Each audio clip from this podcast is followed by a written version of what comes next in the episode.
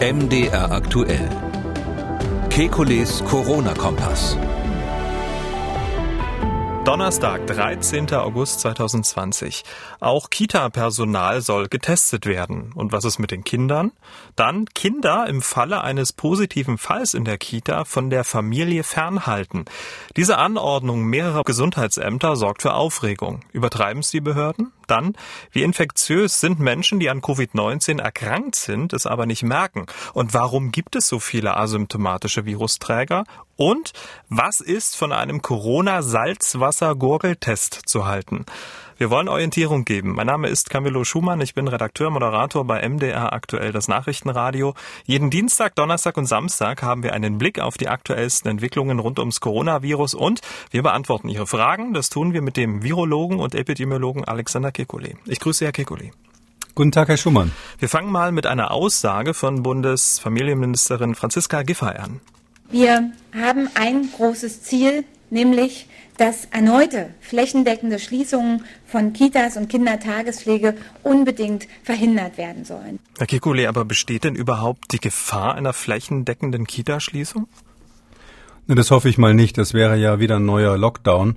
Ich glaube, was sie letztlich meint, ist, sie will verhindern, dass viele Kitas schließen. Ähm, flächendeckend hieße ja, dass man es von oben nach unten anordnet. Das ist, glaube ich, im Moment nicht beabsichtigt. Hm, und im Moment fährt man ja die Strategie lokal äh, zu ähm, analysieren und dementsprechend dann die Konzepte anzupassen. Also über mehrere Bundesländer hinweg ähm, sozusagen Maßnahmen zu ergreifen, ist ja eigentlich überhaupt nicht auf dem Plan.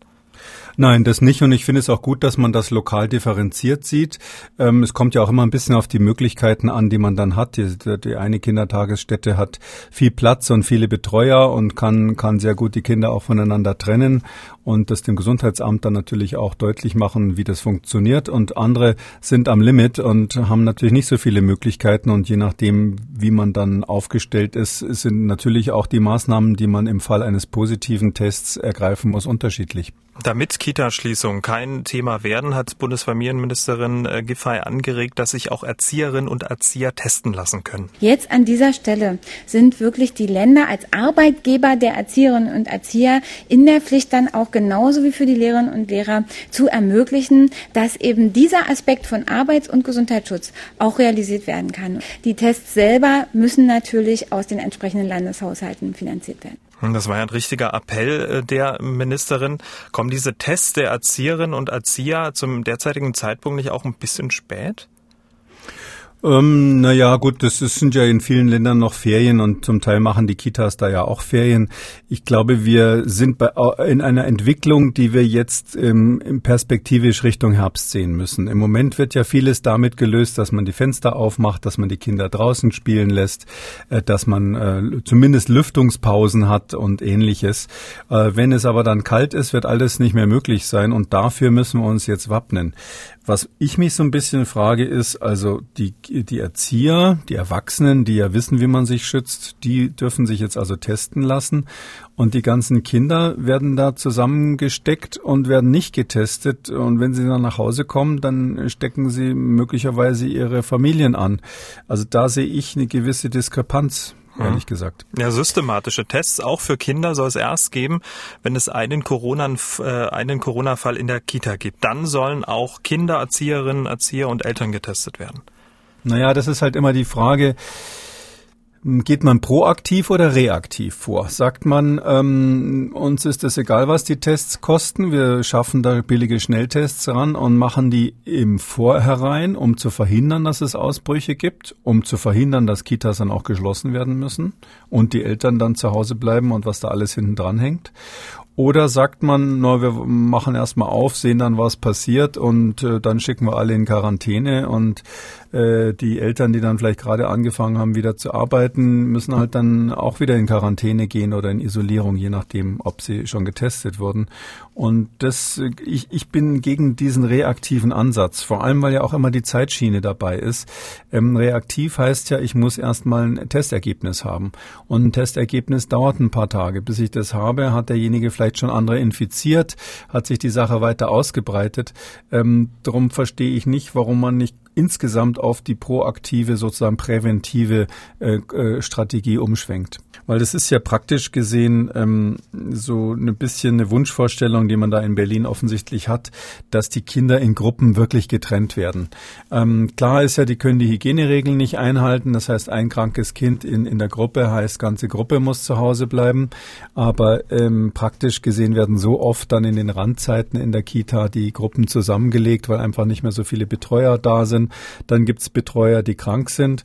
Und das ganz große Thema, ähm, auf das ich mich im Herbst schon freue, ist ja, was machen wir mit Kindern, die so leicht krank sind, ja, wo die Nase läuft oder sonst was. Äh, das ist alles ungelöst bisher. Und ähm, dann zu sagen, nur die Betreuer werden getestet und die Kinder nicht, das glaube ich, ist zu kurz gedacht. Mhm. Franziska Giffey hat auch gesagt, die laufende Nase ist kein Kriterium.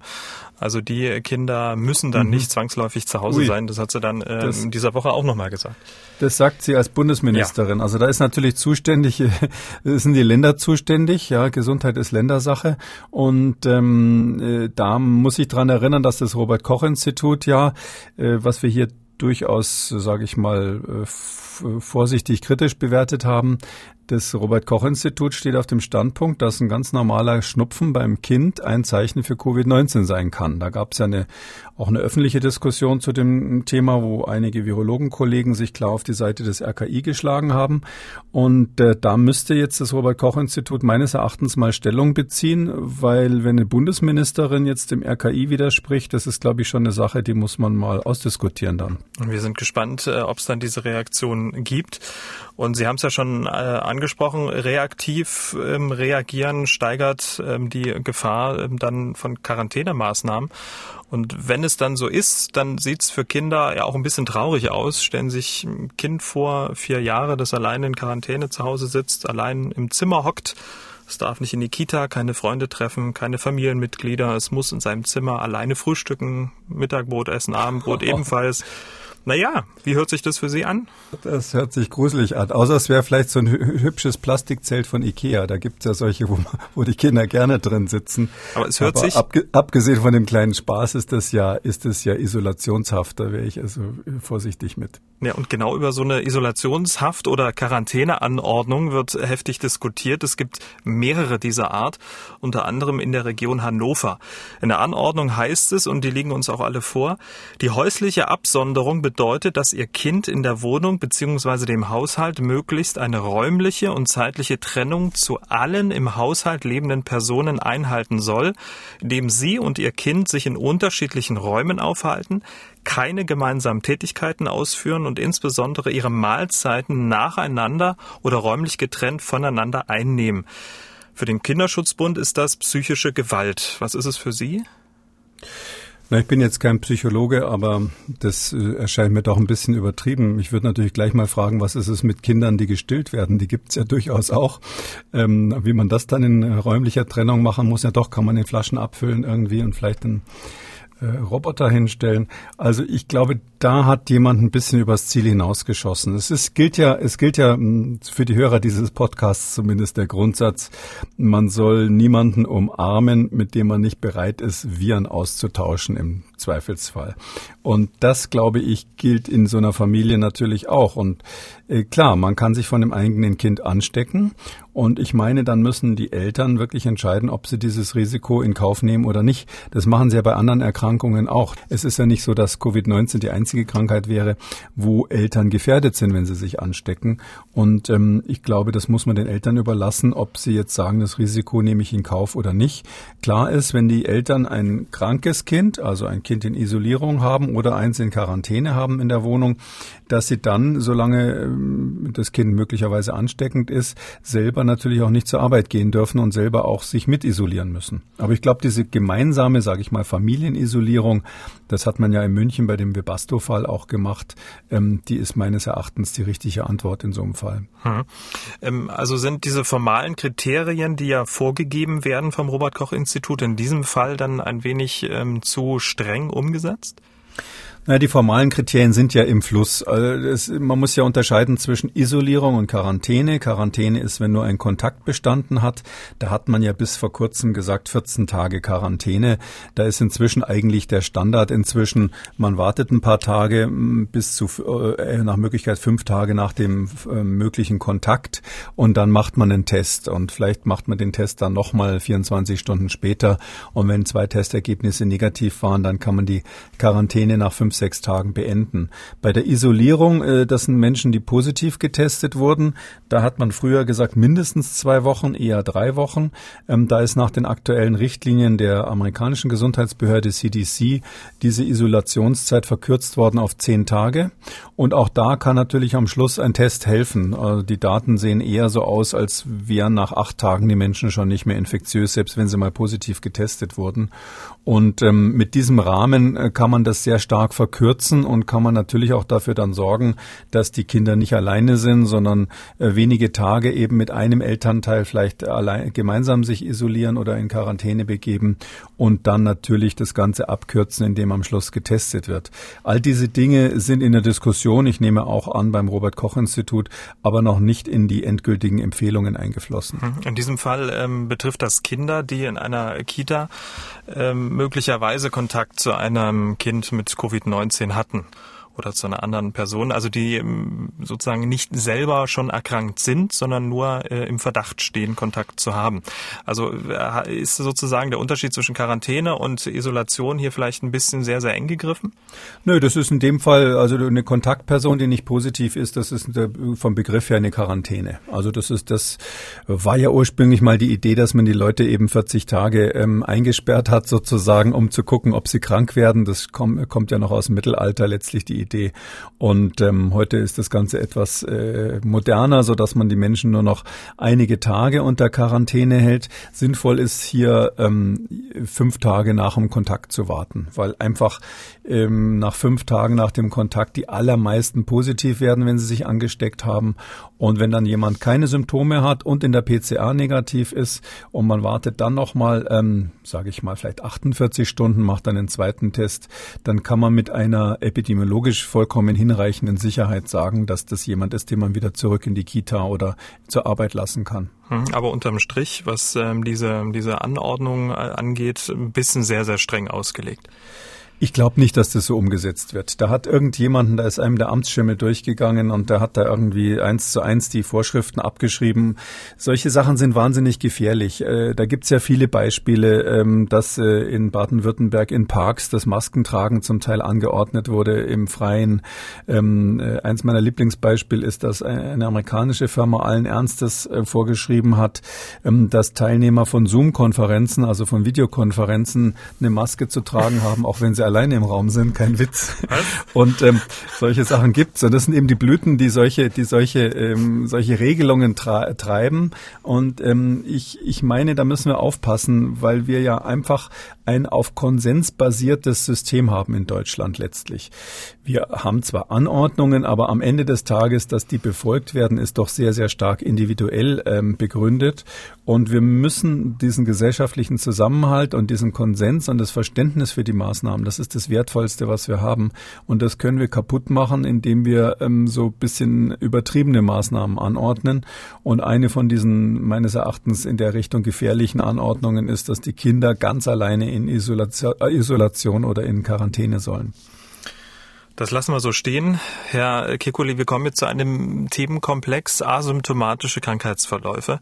Also Menschen, die das Virus in sich tragen, aber von einer Erkrankung nicht viel mitbekommen, im besten Fall sogar gar nichts. Und zwei große Fragen stellen sich. Zum einen, warum gibt es äh, so viele Menschen, die keine Symptome haben? Und die zweite große Frage, sind asymptomatische Virusträger genauso oder weniger infektiös wie Menschen, die auch Symptome zeigen und die Krankheit mit allem drum und dran durchmachen? Wir haben ja sporadisch äh, immer mal wieder im Podcast drüber gesprochen.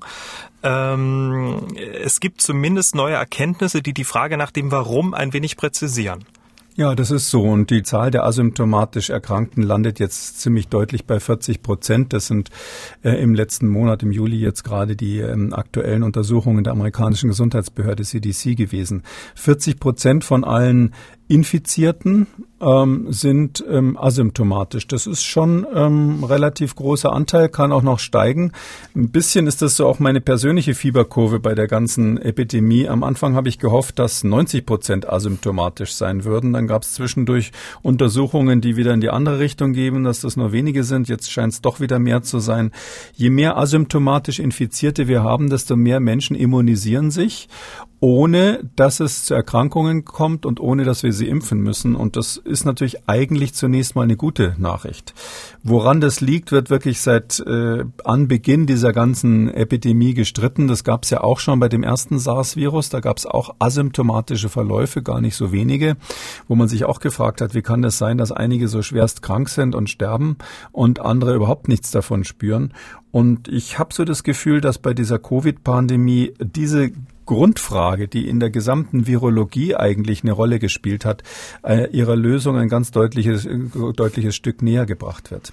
Und die Lösungen sind scheinbar Erkältungen, die jeder ähm, schon mal durchgemacht hat?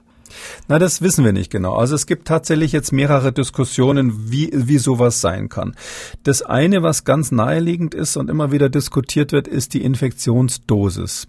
Wir wissen, dass ähm, Menschen, die viele Viren auf einmal abkriegen, unter Umständen ihr Immunsystem an der Infektionsstelle überfordern und es dadurch zu einer schnellen Verbreitung des Virus im Körper kommt, also dass es nicht am Anfang lokal begrenzt wird und dadurch die Krankheit schwerer verlaufen kann. Das kennen wir von anderen Virusinfektionen und deshalb ist es durchaus möglich, dass das hier bei Covid-19 auch so sein könnte.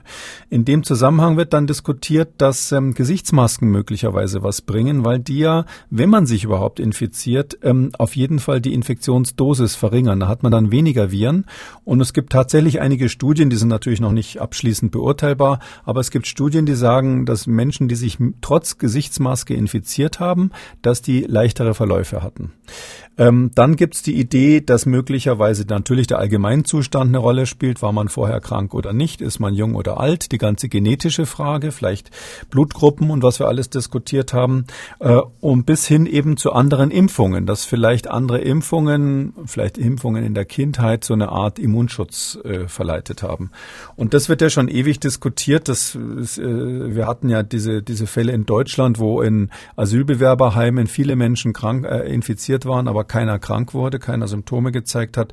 Das Gleiche gab es in Griechenland in verschiedenen ähm, äh, Migrantenauffangstationen. Ähm, sowas Ähnliches gibt es aber auch Riesenstudien in den USA. Man hat in mehreren Bundesstaaten Gefängnisse untersucht mit über 3.200 Infizierten, die man gefunden hat. Das ist schon mal eine Ansage. ähm, so viele Infizierte im Gefängnis in den USA. Aber 96 Prozent, fast alle hatten in den Gefängnissen keine Symptome. Und da könnte man lange drüber reden. Wir haben ja auch kürzlich über, über Mumbai und Delhi gesprochen in Indien. Ähm, es äh, zeichnet sich ab, dass ein Faktor von vielen tatsächlich ist, ähm, dass die Menschen möglicherweise äh, wenn sie immun sind, vorher Infektionen mit anderen Coronaviren durchgemacht haben. Das ist aber nur eine Möglichkeit von mehreren und dafür äh, verdichten sich im Moment die Daten. Also mit anderen Worten, die These, dass man schon mal eine Erkältung durchgemacht hat in den ähm, vergangenen Jahren, kann nur zuträglich sein, um SARS-CoV-2 besser zu überstehen. Ja, so genau. Das ist genau die Überlegung. Das kennen wir übrigens auch von Influenza. Da ist es auch so, wenn Sie immer wieder eine Grippe durchgemacht haben und dann die fünfte, sechste Grippe kriegen, dann verläuft die nicht mehr so schwer wie die wie die ersten. Wir haben ja schon vor einiger Zeit gesprochen ähm, über über eine Arbeit, die in Cell erschienen ist von so einer so einer Gruppe vom La Jolla Institut für Immunologie ähm, und die damals schon gesagt haben, dass ähm, von den Menschen, die äh, SARS-CoV-2 abgekriegt haben, 100 Prozent wirklich diese CD4 T-Zellen haben, diese T-Helferzellen haben, die in der Lage sind, äh, später noch das Virus abzuwehren, falls es mal zu einer Infektion kommt nochmal das war ja ein wichtiger Hinweis darauf, dass so eine Impfung auch tatsächlich eine Chance auf Erfolg hat, obwohl wir wissen, dass diese Antikörper, die man messen kann, das IgG, nach zwei, drei Monaten bei vielen wieder verschwinden. Aber diese zelluläre Antwort, diese, diese weißen Blutzellen, die sich spezialisiert haben auf, auf äh, SARS-CoV-2, die bleiben eben offensichtlich und die sind bei denen, die die Krankheit gemacht haben, praktisch immer nachweisbar. Und die gleiche Studie da aus La Jolla, das ist so ein Ort an der Küste in Kalifornien, ähm, die äh, gleiche Studie, die ähm, hat eben damals überraschenderweise gezeigt, dass ungefähr die Hälfte von Menschen, die nicht ähm, äh, jemals mit dem SARS-CoV-2-Virus Kontakt hatten, die keinen Kontakt hatten, die Hälfte davon ist trotzdem so halbwegs immun. Und das war natürlich ein bisschen mysteriös. Eine ähnliche Studie gab es auch, ähm, die gemacht wurde ähm, an der Charité in Berlin, gemeinsam mit der Technischen Universität. Äh, und ähm, jetzt eben ganz aktuell hat die Gruppe aus La Jolla nochmal nachgelegt und die haben jetzt gesagt, okay, jetzt wollen wir es genau wissen. Jetzt wollen wir mal nachschauen, ist gerade vor ein paar Tagen in Science erschienen. Jetzt wollen wir mal nachschauen, was ist es denn genau, was diese Immunzellen da erkennen, die da einen Schutz machen vor ähm, SARS-CoV-2, obwohl die Menschen noch nicht mit diesem Virus infiziert waren?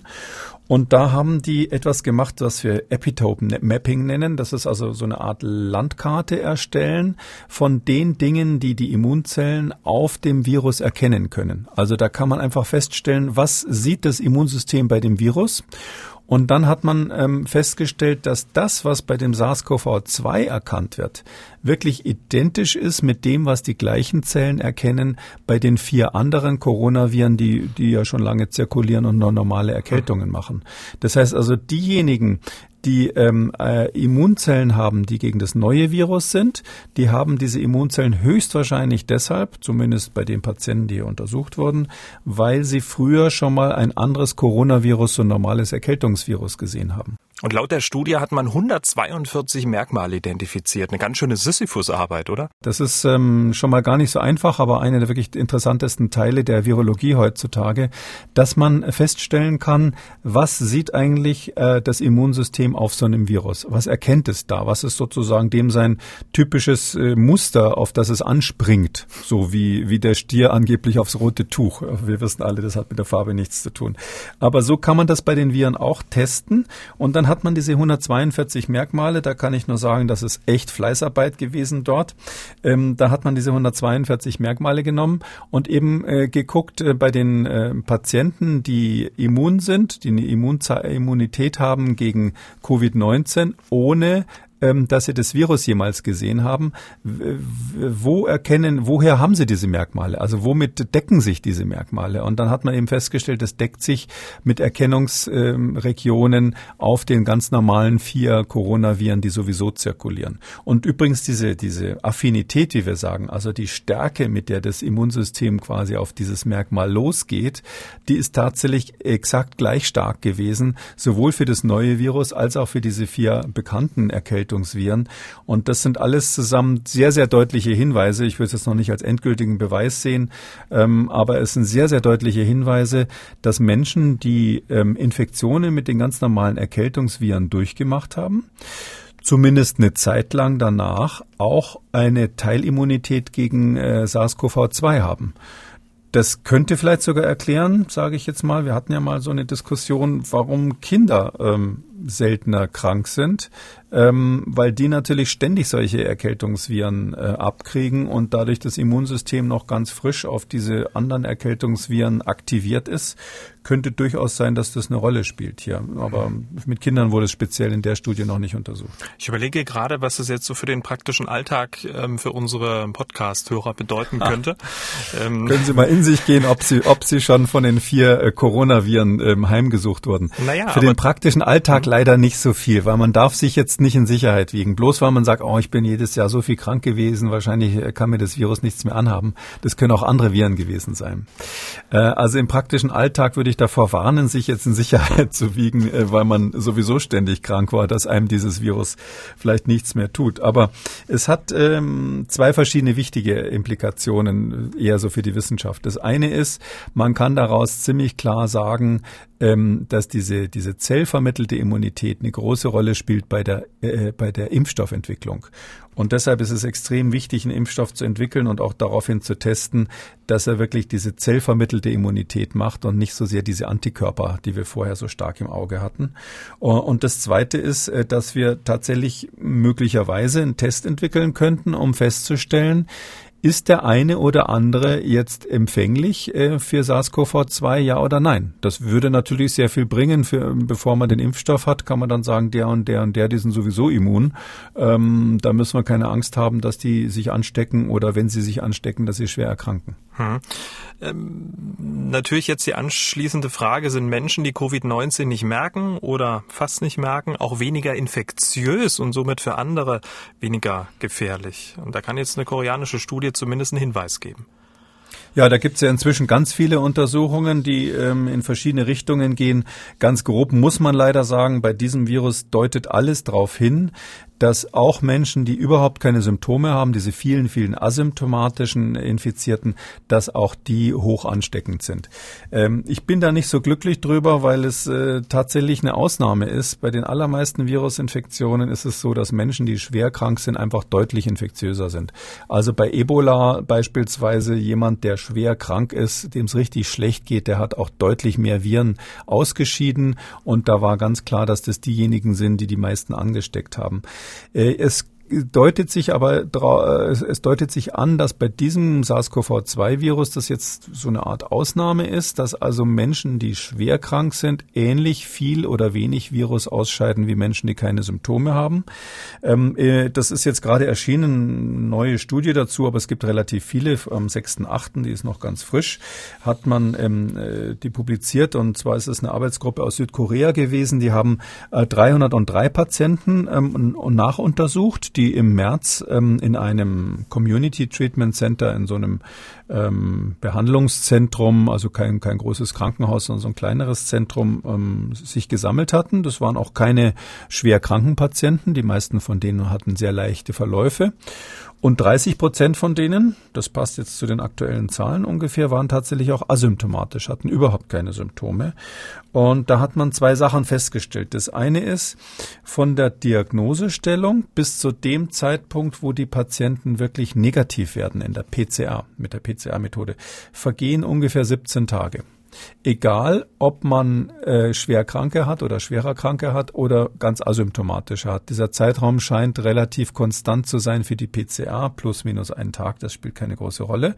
Und eben das andere, bei den symptomatischen und bei den asymptomatischen ist die Viruslast, die man mit der PCA bestimmt, die gleiche gewesen. Das heißt also, die scheiden zumindest zum bestimmten Zeitpunkt ungefähr gleich viele Viren aus.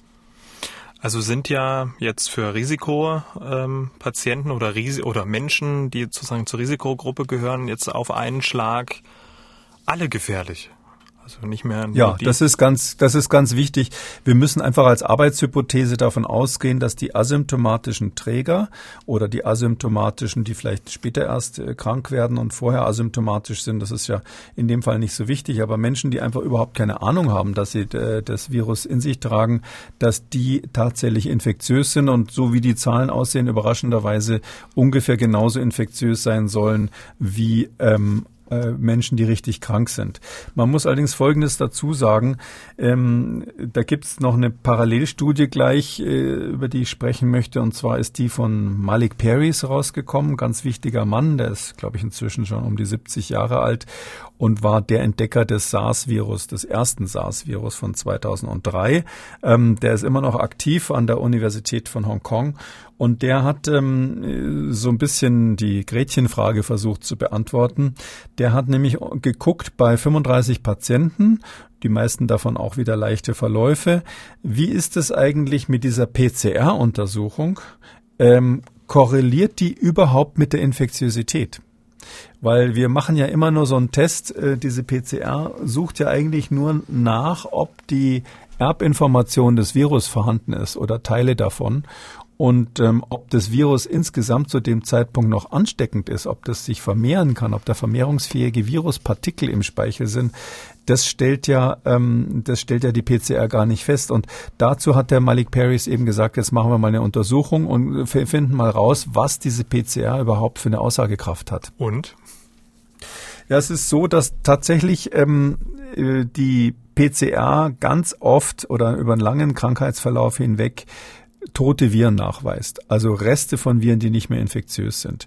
Wenn man äh, das parallel untersucht, dass man einerseits diese PCR macht und andererseits einen Test macht, der guckt, ob das Virus noch anzüchtbar ist, also quasi das Virus in, in der Zellkultur im Labor auf Zellen gibt und schaut, ob sich das da vermehren kann, dann stellt man fest, dass diese vermehrungsfähige Zeit eigentlich nur acht Tage sind. Im Gegensatz zu den äh, etwa 17 Tagen, die es dauert, ähm, äh, bis die PCR negativ wird. Das heißt also, der Zeitraum, in dem die PCR-Ergebnisse sich decken mit der Infektiosität, ist relativ kurz.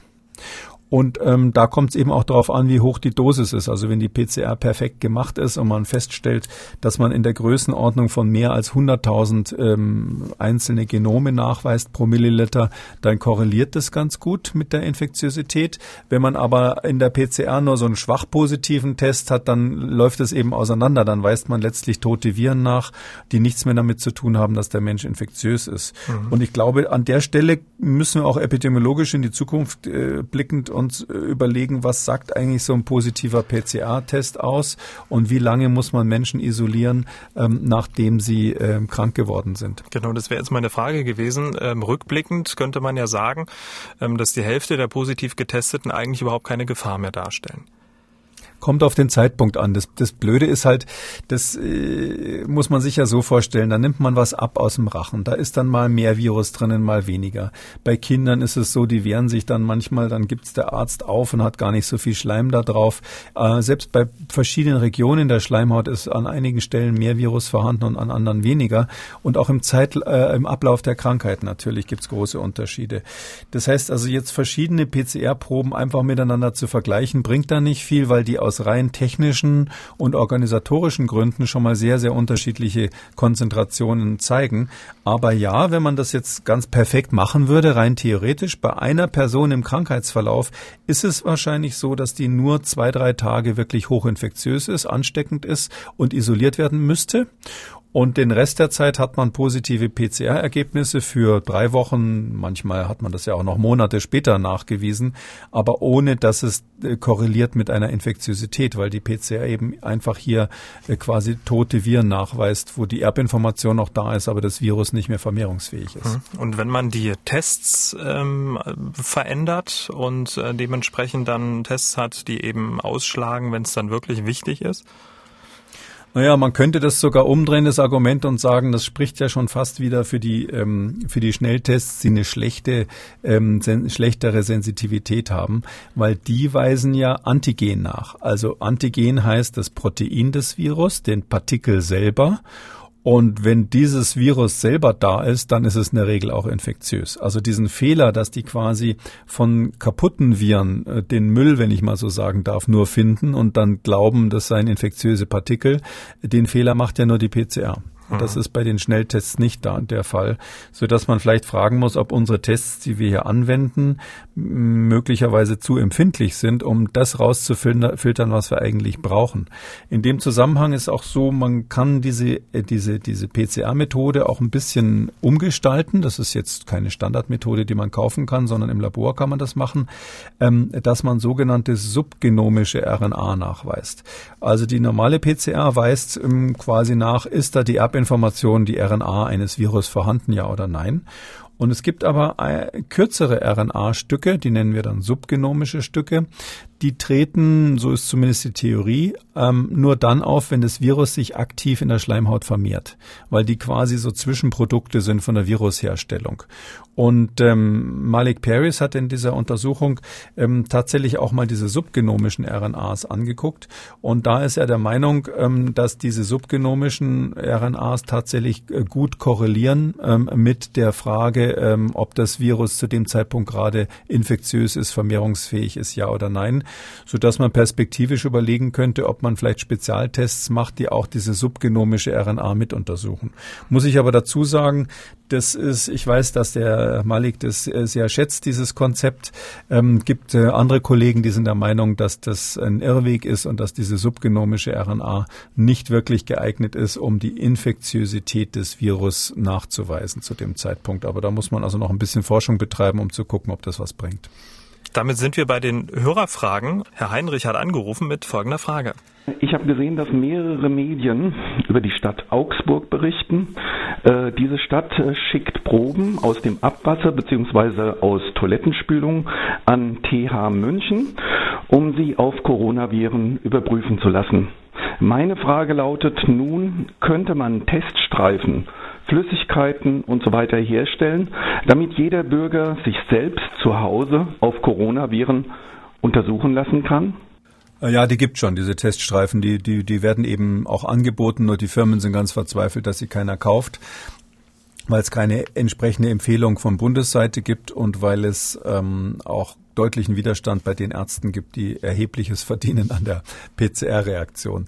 Ähm, die Teststreifen gibt's, aber man muss dazu sagen, falls jetzt die Idee war, diese, diese Teststreifen ins Abwasser zu halten, ähm, das wäre jetzt nicht der richtige Weg. Also dort ähm, würde ich von abraten. Das sind Untersuchungen, die nur epidemiologischen Sinn machen.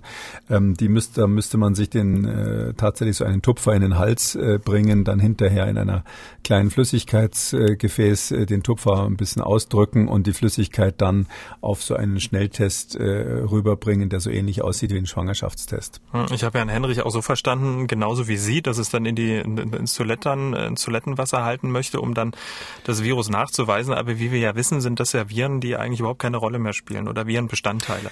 Ja, das ist so, dass äh, bei diesen ganzen Infektionen, das ist äh, auch bei Covid-19 so, klassischerweise übrigens bei neuen Erregern, die noch nicht so an den Menschen angepasst sind, die finden wir interessanterweise immer im Stuhl. Das haben wir bei den Vogelgrippeviren gesehen, das haben wir bei dem 2009er pandemischen Influenza-Virus gesehen ähm, und auch in anderen Beispielen gibt es das, dass wir im Stuhl ähm, Reste von diesen Viren finden. Manchmal sind die auch noch ein bisschen infektiös, aber das sagt letztlich nichts darüber aus, ob der Patient zu dem Zeitpunkt Zeitpunkt in den Atemwegen des Virus noch ausscheidet. Und darauf kommt es ja nur an. Herr und Frau Reiter hören den Podcast seit Folge 1. Das ist auch schon wieder seit 16. März. Und nun haben Sie eine Frage zu einem Erlebnis, das Sie hatten. Herr Reiter schreibt, meine Frau wurde erfolgreich an der Uniklinik Augsburg operiert. Im Rahmen der Voruntersuchung wurde auch ein Corona-Test durchgeführt. Dieser lief jedoch sehr ungewöhnlich ab. Sie musste circa 30 Sekunden mit Salzwasser gurgeln und dann alles in einen Behälter spucken. Das Testergebnis war negativ. Meine Frau war allerdings etwas verunsichert. Zum einen, weil sie und auch ich nach einiger Recherche nichts von dieser Testmethode gefunden haben und sie auch ein Gespräch zweier Krankenschwestern mitbekommen hat, äh, die die Genauigkeit dieses Tests stark angezweifelt haben. Nun die Frage, äh, hat Herr Kekoli schon von dieser Testmethode gehört und kann etwas über die Qualität des Tests sagen? Viele Grüße. Ja, das ist der berühmte Gurgeltest. Der, den gibt's tatsächlich äh, und der wird auch erprobt. Und es gibt äh, Leute, die schwören Stein und Bein drauf. Ich kenne Kollegen an der Universität in Wien, äh, die das sagen. Die schwören Stein und Bein drauf, dass der genauso gut ist wie der andere. Äh, also mit dem, mit dem Abstrichtupfer. Das ist noch nicht bewiesen. Das ist ja immer so, man hat erstmal so einen Test, dann muss man das an verschiedenen Patienten ausprobieren, dann muss man gucken, ob diejenigen, die da ähm, bei dem Gurgeltest vielleicht nicht identifiziert werden, ähm, ob das Patienten waren, die vielleicht sowieso nicht infektiös waren. Dann wäre ja die Leistungsfähigkeit dieses Tests vielleicht sogar besser als, als einer, der zu viele positive findet. Und all diese Daten sind noch nicht ausgewechselt, ausgewertet, sodass ich sagen würde, da waren unsere Hörer Teil eines Experiments, Teil einer kleinen Studie. Und das ist aber auch völlig in Ordnung. Ich würde jetzt nicht ausschließen, dass am Ende des Tages dieser sogenannte Gurgeltest genauso gut äh, von, von der Epidemiologie her genauso gut funktioniert wie der mit dem Abstrich. Es ist ja auch so, dass es ganz viele Untersuchungsämter gibt, die absolut schwören auf diesen Test, wo man den Tupfer durch die Nase einführen muss, was eine unangenehme Sache ist. Und viele andere sagen, nee, das brauchen wir nicht, ein Rachenabstrich ist genauso gut da sind so Glaubenskämpfe unterwegs und ich glaube, wir werden in den nächsten Wochen und Monaten wahrscheinlich bessere Studien haben, die eben den Nasentest, den Rachentest, den Gurgeltest und natürlich auch diese Antigen-Schnelltests dann parallel untersuchen und sagen, was ist eigentlich epidemiologisch wirklich sinnvoll und notwendig. Und wie läuft dieser Gurgeltest dann ab? Also klar, man gurgelt, man spuckt das aus und danach? Das ist ungefähr das gleiche wie bei der normalen äh, Abstrichtestung, nur mit dem Unterschied, dass dann aus diesem, aus diesem Salz Salzwasser quasi auch ein Nachweis des, der Gene des Virus geführt wird. Ähm, der Test, den ich jetzt vor Augen habe, ist so, dass man das nicht mit PCR macht, sondern mit einer ähnlichen Methode, die heißt LAMP, L-A-M-P. Das ist auch eine Methode, mit der Erbmaterial der Viren nachgewiesen wird, technisch ein bisschen anders, aber im Ergebnis führt es zum gleichen Resultat, dass man also feststellen kann, ob Virus-Erbmaterial in dem Speichel drinnen war, ja oder nein. Äh, die Befürworter des Gurgeltests, sie sagen, ähm, wir haben hier nicht den Nachteil wie beim Abstrich, dass man beim Abstrich ja nur eine bestimmte Region erwischt, sondern egal, wo man da im Mund gerade die Viren hat, wir haben die dann hinterher in der Lösung. Ähm, wir sind dafür von der Konzentration natürlich, dadurch, dass man mehr Flüssigkeit hat, äh, mindestens eine Zehnerpotenz, Faktor 10, vielleicht Faktor 50 oder so, sind wir schlechter von der Konzentration her. Aber die sagen, die Nachweisgenauigkeit dieser Tests ist sowieso so hoch, das heißt, die sind so empfindlich, dass es auf diese Verdünnung, die man man dadurch das Gurgeln macht, eigentlich gar nicht ankommt. Noch außerdem äh, hat man natürlich beim Gurgeln hinterher ähm, relativ viel Speichel mit drüber genommen. So viel kriegt man auf einen normalen Tupfer gar nicht drauf. Also Familie Reiter, ähm, Sie wurden da am Klinikum nicht veralbert, sondern Sie waren dann möglicherweise ja Teil eines Experiments. Herr Kekulé, vielen Dank äh, für diese Ausgabe. Wir hören uns dann am Samstag wieder, dann wie immer, wie gewohnt, zu einem Hörerfragen-Spezial. Gerne. Bis dann, Herr Schumann. Sie haben auch eine Frage, dann schreiben Sie uns mdraktuell-podcast.mdr.de oder rufen Sie uns an 0800 300 22 00. Kekules Corona-Kompass als ausführlicher Podcast auf mdraktuell.de, in der ARD-Audiothek, bei YouTube und überall, wo es Podcasts gibt. MDR aktuell. Kekules Corona-Kompass.